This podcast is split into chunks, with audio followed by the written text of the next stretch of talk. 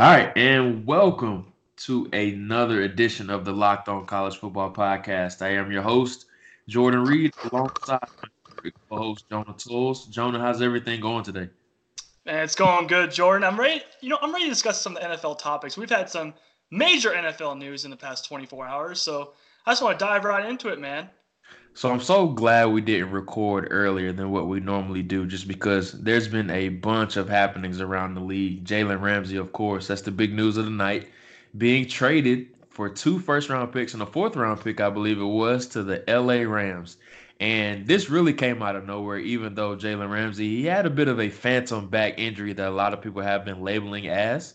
And we really didn't know if we ever were going to see him suit up for the Jaguars again. It turns out it did happen that way. He never played another down for the Jaguars. And this is a bit of an interesting situation just because everyone knows how good Jalen Ramsey is. And it was a bit weird just because they just put Aqib Talib on injured reserve.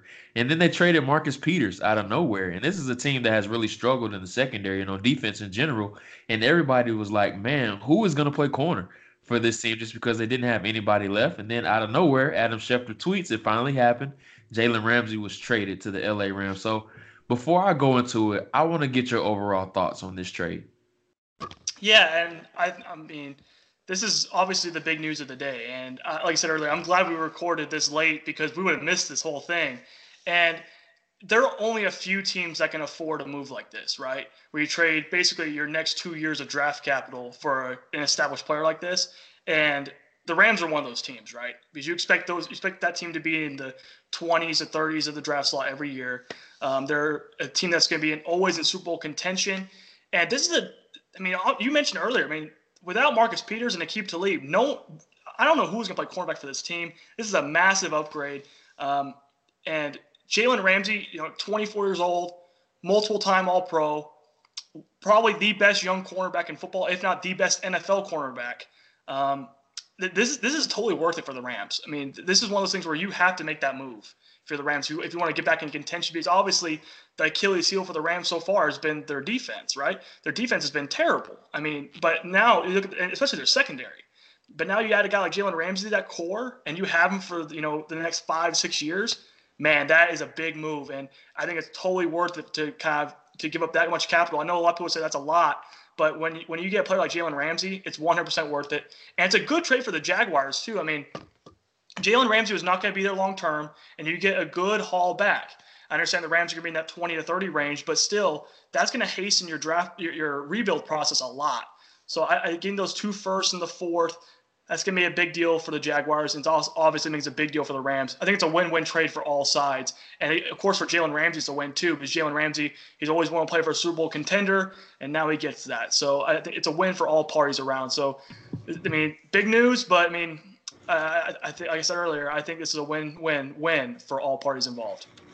So I think it's a bit of a slippery slope with this trade, just because everyone knew that he was disgruntled, and he really didn't want to be there anymore, just because I don't want to I don't want to speak wrong about this just because I wasn't in that situation. I'm not in the building or anything like that. But everyone's saying that he quit on this team, and that's I think that's kind of harsh.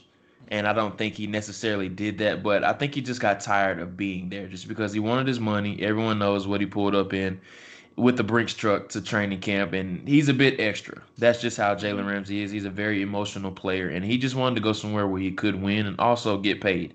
And I think he's definitely going to get paid just because you don't give up two first round picks for a player and then you let him walk out the door immediately, even though he is uh, cost control for two more years, I believe it would, or I should say a year and a half.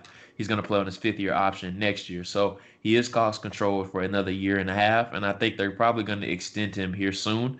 And if not here soon, it definitely is going to happen this offseason. But him and Aaron Donald on the same defense, man, that's it's, it's hard to fathom how good that, that duo could be for that Rams defense. And I think with how tough the NFC West is seeming to be this year, the 49ers seem like they are the real deal. We'll get into them here in a little bit. Also, the Cardinals are looking better with Kyler Murray, even though they don't have a lot of reliable options on the perimeter. But Cliff Kingsbury is doing a really good job with scheming guys open. And then also, you have the reliable Seattle Seahawks. As long as Russell Wilson is under center, they're going to be a threat in some type of way.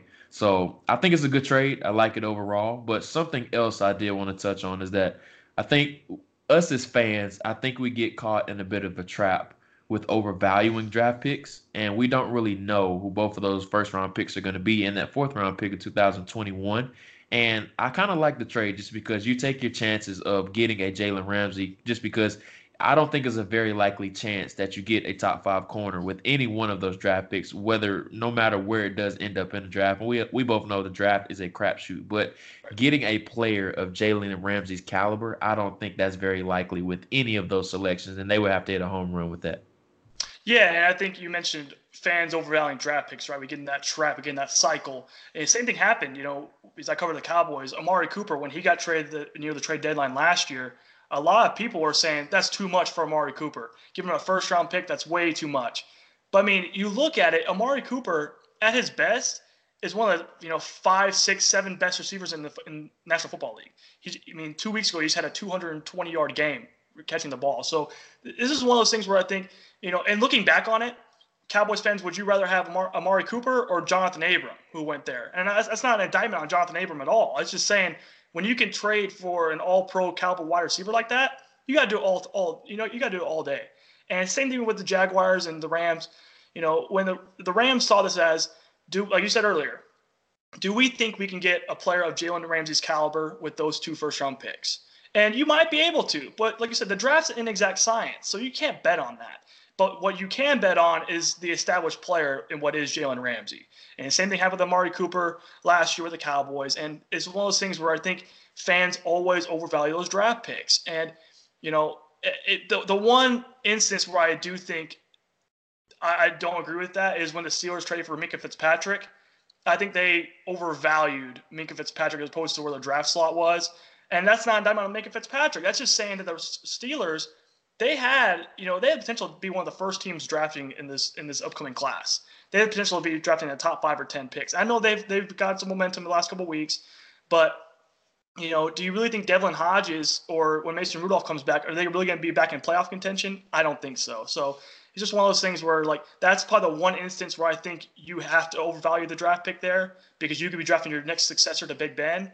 But in all of the cases, like you look at, you know, whenever Michael Bennett got traded a couple years ago. He was traded for like a seventh round pick, and he was ended up becoming one of the Eagles' best players on the defensive line. So it's just one of those things where I think you have to be careful when you, coveting those draft picks, like clutching those draft picks like pearls, right? You, you sometimes those draft picks end up becoming like the Johnny Manziels. You know, like remember the Browns, right? The Browns did a full rebuild those picks are like Phil Taylor and Brandon Weeden. Like, right.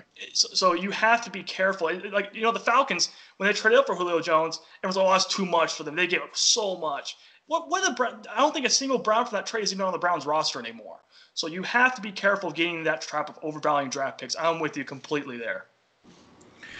And it's a very interesting topic to debate, and I'm interested to see exactly what happens with this whole Jalen Ramsey deal. And of course the thing that's going to follow him forever is the Jaguars or who they selected with all three of those picks. That is always going to be compared, and we'll see if it does end up equaling the value that Jalen Ramsey does bring to the table. But moving right along, and that's my apologies to uh, the listeners. I did not give a complete preview of what we will be discussing today. Of course, we are doing an NFL roundtable, and I know this is locked on college football, but if you listen to our very first episode in the intro, I stated that we will be discussing college football, the NFL, and also the NFL draft. So we're having a full NFL roundtable today discussing Jalen Ramsey. Are the 49ers for real? Of course, we'll get to Jonah's Cowboys, and then we'll end with the tanking going on in Miami. So the next topic that we'll get to, I want to talk about what is wrong in Dallas. I have to get your opinion on this. A team that started out red hot, and they beat up on a couple bottom dwellers. Miami was one of the teams that they did beat up on. We know what's going on there, and we'll get into that a little bit later. But Jason Garrett, Kellen Moore started out really fast. Everyone knows that Jason Garrett has been the he's been the mastermind behind this machine really the past few years or for a while now, and it just seems like it's getting kind of stale. But it's getting kind of stale to everyone but Stephen and Jerry Jones. So um, you're a bit closer to the situation than me, and so I want to get your opinion on this. And what do you think is going on with the Cowboys right now, and what do you think should be the solution? I think it all boils down to execution, right? I mean, you look at the first three games they played. You mentioned they're bottom dwellers, right? the New York Giants, the Washington Redskins, the Miami Dolphins. I think the expectations got a little out of hand after those three games in terms of Dak Prescott MVP, Dallas Cowboys Super Bowl contenders, right? And then they kind of came back down to earth on Sunday Night Football against the New Orleans Saints. Then they played the Green Bay Packers and were down 31 to three at one point, right? And then the New York Jets come to town. They come, they go to New York, and the Jets absolutely blanket them. So it's just one of those things where I think the Cowboys, the, the expectations got out of control those first three games. So I think we need to temper those down a little bit. But at the same time, I think people blaming Jason Garrett also have to understand that Jason Garrett's not the one dropping three catchable footballs on Sunday. Jason Garrett's also not the one not getting sacks or pressure on one-on-one looks. He's also not the guy that's missing that is missing his assignments in pass protection, right? I mean, the Cowboys have their two top tackles injured, La'el Collins and Tyron Smith, so that plays a big part. That's the last two weeks. Amari Cooper is out now. Michael Gallup was out the last two weeks against the Saints and the Packers. So it's a combination of different things, but I think it's overall just execution because you look at the first three weeks, even though they're bottom dwellers, they executed those games. They did what they needed to do to win those games. Against the Saints, whether it was turnovers, Packers, same thing, getting too big of a hole early. I mean, you look at the first first cold drive of the game. If Mari Cooper doesn't drop the pass that leads to Jaire Alexander interception, the Cowboys go on and score on a touchdown. That probably changed the entire momentum of that game. And the same thing with the Jets. I mean, you look at the Jets game. That that one was filled with turnovers and just bad decisions from the coaching staff that led to you know fourth going for a fourth and two. So it's a whole combination of things from execution from both the players and coaching standpoint. But I think people just rush to blame something, right? Fans, especially, they rush to blame Jason Garrett, Kellen Moore, say, okay, what's going on? What do we need to do better? And to me, I just think you need to start. It's not just that simple. I think you need to understand that the Cowboys are a talented team, but they're just not playing up to it right now. And I think they will bounce back. But I wouldn't panic right now. But it's just one of those things where I think expectations got a little out of control for those first three games since they played arguably three of the worst teams in the National Football League. So I think it's time to just settle down, don't panic, but at the same time, let's temper down our expectations for this football team. So here's my theory about the Cowboys. You know, you have a girlfriend that she treats you right, even though you got treated really bad in the past from a previous ex or something like that. I think the Cowboys are scared of branching out to that new girl in hopes of never being treated like they are right now. They're so secure or so comfortable with what's behind door number one. And even though you have to constantly remind her about, you know, even though she's on the right path sometimes, she kind of gets lax at times. And then when you need her the most, she's just not there. But now, when you move on, or you're so scared to move on, just because it, it's hard to explain, man, with what's going on in that. It's really, really hard to explain what's going on just because I just think the message has become really stale in Dallas. And I keep saying that word just because J- Jason Garrett just doesn't have any energy behind him. And everyone likes to call him the clapper. You just see him constantly doing that. And you saw the really disturbing clips of the players running off of the sideline, not giving him handshakes when he was reaching out there for them. Did you see that clip? Yes. And it's just one of those things where, yeah, I'm sorry to cut you off here, but it's just one of those things where I think people, I understand your argument on Jason Garrett. I think he, the, you know, being the head coach for as long as he's been, I think players, you know, they, like I said, it grows stale. The message, you know, of like, all right, one unity, it grows, it grows stale, especially when you start losing. And to me, I think the Dallas Cowboys, they before those games, I think people will start, you know, they start slandering the game plan and, and you know the coaches not having them ready to play. I think Jason Garrett had this team ready to play for all three of those games we just played: the yeah. Saints, Packers, and the Jets. But at the same time, those players need to come out and make plays. They paid DeMarcus Lawrence to make plays, and he got one-on-one looks against the Jets and didn't make any plays. You you just paid Amari Cooper and Amari, or you haven't paid actually you haven't paid Amari Cooper yet, but you just traded big draft capital for him and he's dropping a pass, you know, against the Packers that led to the momentum-changing play of that whole game, which are Alexander getting an interception. So you, you paid Ezekiel Elliott, and Ezekiel Elliott is not bursting through for those big plays. In the offensive line, you also have the big injuries. So I think the players at some point need to take some of the blame for this, not just Jason Garrett. And you're right, Jason Garrett, he's been low energy kind of guy. He doesn't really enforce that kind of culture, I think, that people think he does. And I think that's why people are starting to get a little sick of him um, especially Cowboys fans. Um, but if you know Cowboys fans, Cowboys fans will rush to blame one person for every little mistake the Cowboys yeah. do, and I think Jason Garrett just continues to be that kind of guy. Um, but at some point, I'm not I'm no Jason Garrett defender by any means, but at some point the players need to be held accountable for not making enough plays. I think the NFC East is definitely going to come down to Philly and Dallas. I I think that's going to yeah. be oh, without yeah. question. I just don't think the Giants. The Giants are better, but they're just not ready to compete fully in that division to win it. And then we know the Redskins are a bottom dweller right now. They're not even in the picture. But before we move on, I want to remind the audience about DoorDash. Treat yourself to the meal you deserve and have your favorite restaurants come to you with DoorDash. Right now, our listeners can get $5 off their first order of $15 or more when you download the DoorDash app and enter the promo code locked on. That's L O C K E D O N. When you download the DoorDash app, make sure to enter the promo code locked on. So, with that being said, I want to move on to our next topic, and that is the San Francisco 49ers. A team that a lot of people had a lot of questions about coming into the year, and it's just because they haven't been able to stay healthy.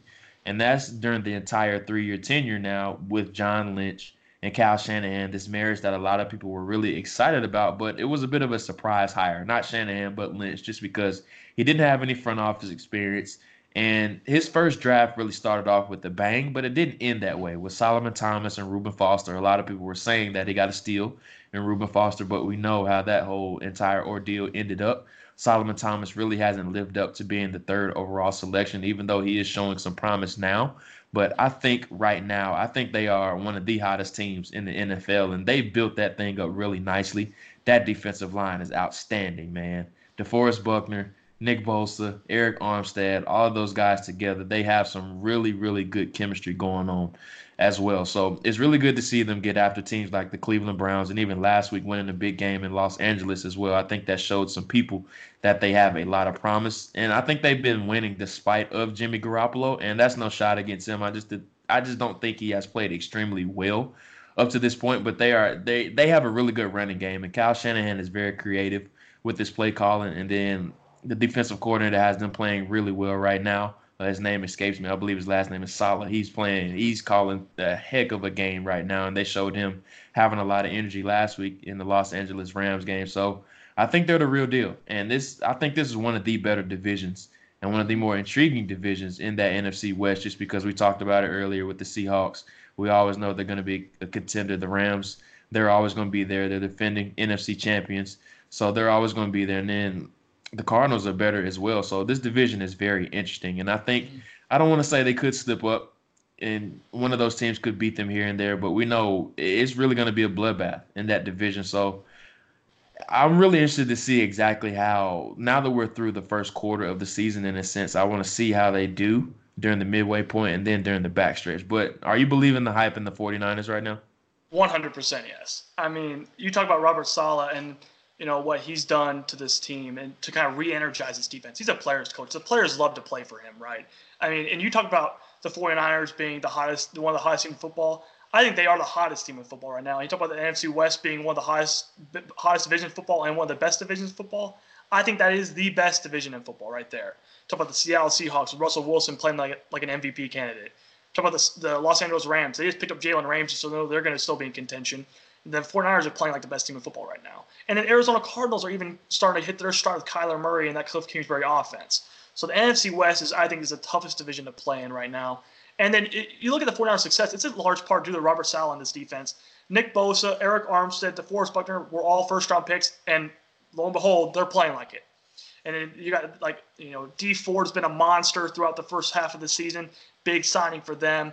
And then Fred Warner, Kwon Alexander, and even rookie Dre Greenlaw have been excellent. You know, at linebacker this season so far. Then you look at the two corners.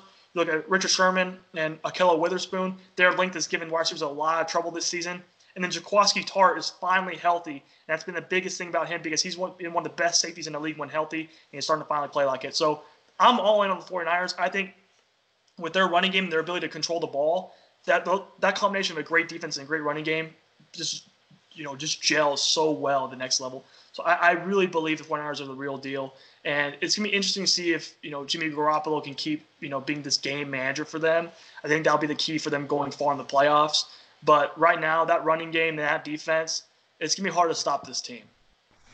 Yeah, and like you said, their running game is really good. And even the very first play from scrimmage against the Browns, Matt Breida goes down the sideline for like 70 yards. So they're very explosive, not only just in the backfield, but also in the perimeter as well. They have some some draft Twitter favorites and Deebo Samuel and Dante Pettis. And of right. course, we can't forget about George Kittle, who is the best receiving option on that entire offense. So I'm really intrigued by this team. I love the way that John Lynch has built this team in a sense, even though I did have some questions about their secondary coming into the year, and they really didn't address it in the offseason as much as I would have liked. But he's proven he's proven me wrong just because they have some reliable pieces already. Ahkello Witherspoon is starting to come along and flash some of that potential that we like to see or we seen from him when he was at Colorado.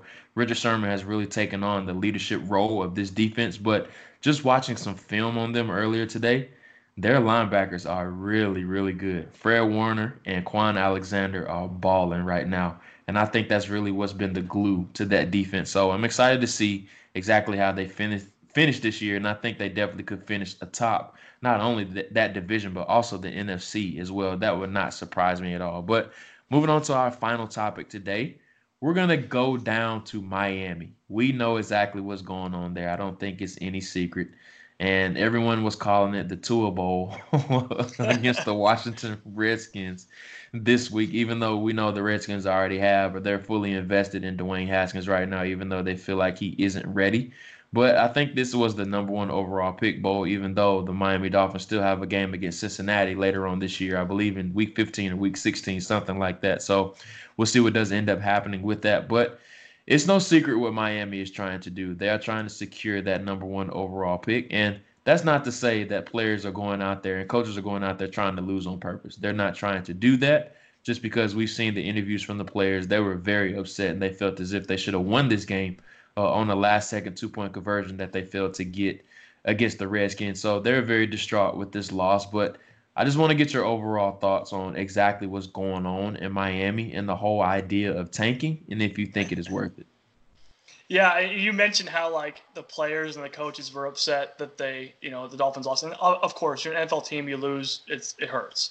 But do you really think Chris Grier, Chris Grier was that upset when they lost when they went for that two point conversion and didn't convert? Not at all. I don't think and then, so. Then Xavier Howard was somehow a healthy scratch after yeah, playing exactly. every every snap in the previous yep, and, week. And Kenyon Drake, when he dropped that pass, I, I think Chris Grier was smiling. I, I, you know, I, I don't think he did it publicly, but I think when he went home that night, he was like, "Hey, we got it. We got him. Hey, we, we won the Tua Bowl. That's all that matters." But I mean, I when it comes to tanking in general, I, I, I think it's just one of those things where it's like obviously you you want to win the game, right? You want to win the game, but at the same time, you don't want to put yourself in purgatory to where you know you're like you're consistently drafting in the 12 to 16 range, but you have no chance of like getting one. You're you don't have a franchise quarterback. You don't have any you know cornerstones on your roster. And the Bengals have been that way for a long time, and now the Bengals look like they're going to be finally in position to draft their successor to Andy Dalton and finally get Zac Taylor his guy. And the Dolphins, the same same sort of way. They've kind of always been in that 10 to 15 range with Ryan Tannehill previously. You know, drafted Christian Wilkins, drafting all those guys. So now I feel like they will finally have their chance to get their guy. And it might be Tua, it might be Joe Burrow, it might be Justin Herbert. We don't know yet.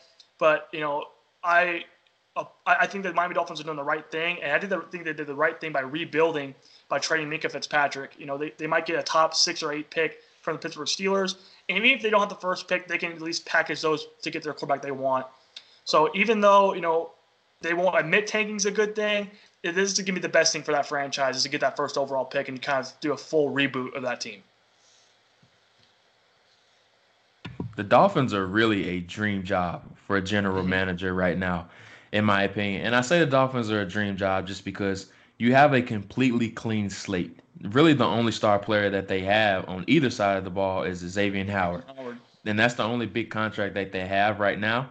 And they're going to secure the number one overall pick just because I think they are by far the worst team in the NFL. And I think the Bengals just have more talent than them overall. And I think they're going to end up. We have we're far from that point, but I think once it comes down to that game, I think the Bengals are definitely going to beat them in that game. But as far as this team, you have over 100 million in cap space.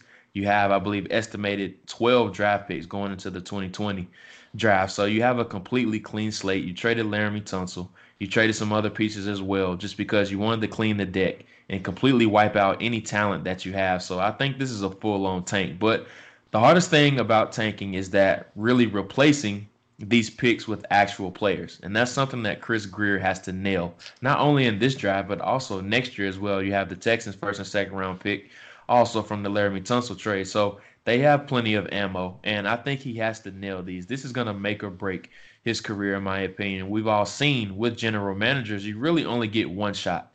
And it's not like head coaches where you can be retread, you can get an eventual head coaching job elsewhere with general managers, I don't think we've ever seen a clean slate like this ever since Sashi Brown really built.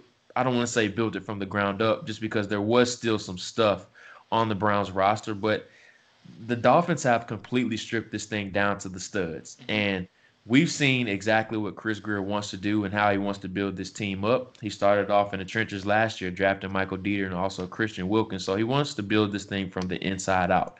And it's no secret who they want number one overall and who their fans want number one overall, and that's Tua Tagovailoa. But we're far, far, far from that point.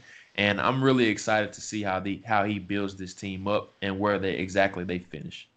Yeah, and when you just go back to tanking in general, I mean that's more of a front office thing. I mean the players that they're playing for their job. They're playing for their livelihoods. And the same thing for those coaches, man. The coaches and the players, they want to win every game. So don't think that the coaches and players are on this tanking train because they're not. I mean, they're they're they're human beings. They have jobs, and this is their livelihood, right?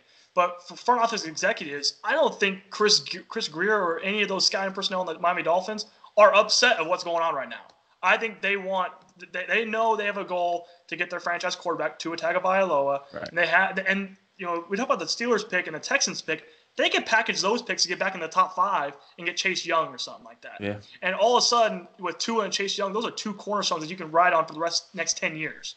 So I, I don't think the front office is upset what's going on, but don't think for a second that the coaches and players don't want to win every game because they do. It's their livelihoods. It's what's going to get them a job next year. Even if it's not with the Dolphins, they're auditioning for another team. So don't think about this as something that they're on board with it at all it's definitely going to be interesting to see exactly what happens in Miami. And they're going to be the talk of the NFL draft just because they have so much ammo. And Chris Grier is definitely going to have his work cut out for him just because he doesn't have any talent on this roster at all. And that's been evident so far throughout their schedule. But that is episode three. It is officially in the books of Locked On College Football. We have done an NFL roundtable for today. Our next show, we will get back to college football. We'll do a bunch of things. We have a really good schedule already laid out for you guys, but we don't want to reveal it right now. And I'll tell you one thing: we we are going to do some risers and fallers next week, or I should say next week on next episode, and we're going to preview some of the week seven or week eight, I should say, college football matchups. It's already hard to believe that it's already week eight in the college football season is moving right along, but for your host, I am Jordan Reid and also my co host, Jonah Tuls. We are the Locked On College Football Podcast. Make sure to subscribe and leave a five star review. Of course, thank you guys for listening, and we will see you guys next show.